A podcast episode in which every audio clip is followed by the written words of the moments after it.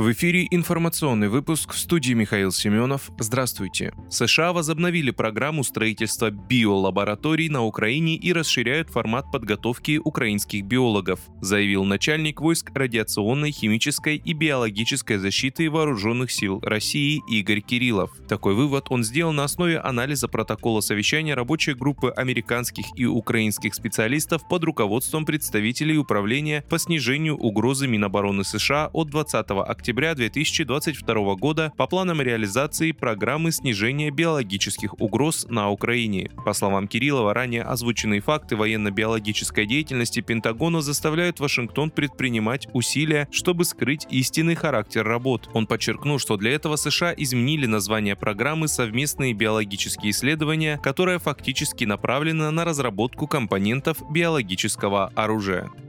Бывший глава австрийского Magna Steyr и экс-председатель Совета директоров группы ГАЗ Зигфрид Вольф хотел бы продолжить производить автомобили в России при поддержке российских властей, сообщает журнал «Шпигель». Издание указывает, что австрийский предприниматель в январе этого года направил президенту России Владимиру Путину письмо, в котором представил инвестиционный проект для спасения российского автопрома стоимостью 60 миллиардов рублей. Как сообщает журнал, согласно проекту, на внутреннем российском рынке совместно с ГАЗ ежегодно планируется производить по меньшей мере 270 тысяч автомобилей легендарной марки «Волга». Для этого необходимо задействовать два завода, один из которых – завод Volkswagen в Калуге. Как отмечает издание, Вольф является одним из самых влиятельных представителей европейской автомобильной промышленности, так как входит в наблюдательные советы немецкого производителя автокомплектующих «Шеффлер», а также автоконцерна «Порше». По информации журнала, до конца 2022 года Вольф занимал пост члена наблюдательного совета группы ГАЗ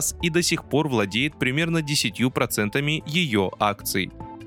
Банк России выявил новую мошенническую практику социальной инженерии с применением QR-кода, говорится в сообщении на сайте регулятора. Некоторые банки внедрили сервис снятия наличных денег с помощью QR-кода. В мобильном приложении клиент может самостоятельно сгенерировать такой код на нужную сумму, поднести его к сканеру в банкомате и снять наличные. Этим стали пользоваться злоумышленники, рассказали в ЦБ. Они звонят клиентам, представляются сотрудниками банка и сообщают о поступлении несанкционированного запроса на снятие наличных, а затем просят прислать QR-код якобы для отмены операции. Заполучив его, аферисты снимают наличные в банкомате со счета своей жертвы. Регулятор подчеркнул, что настоящие сотрудники банка никогда не запрашивают у клиентов QR-коды. Вдобавок в ЦБ призвали не хранить их ни в памяти смартфона, ни в распечатанном виде.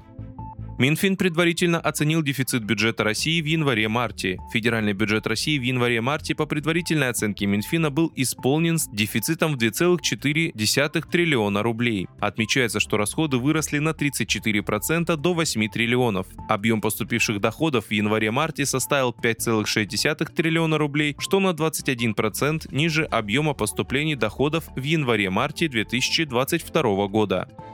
Вы слушали информационный выпуск. Оставайтесь на Справедливом радио.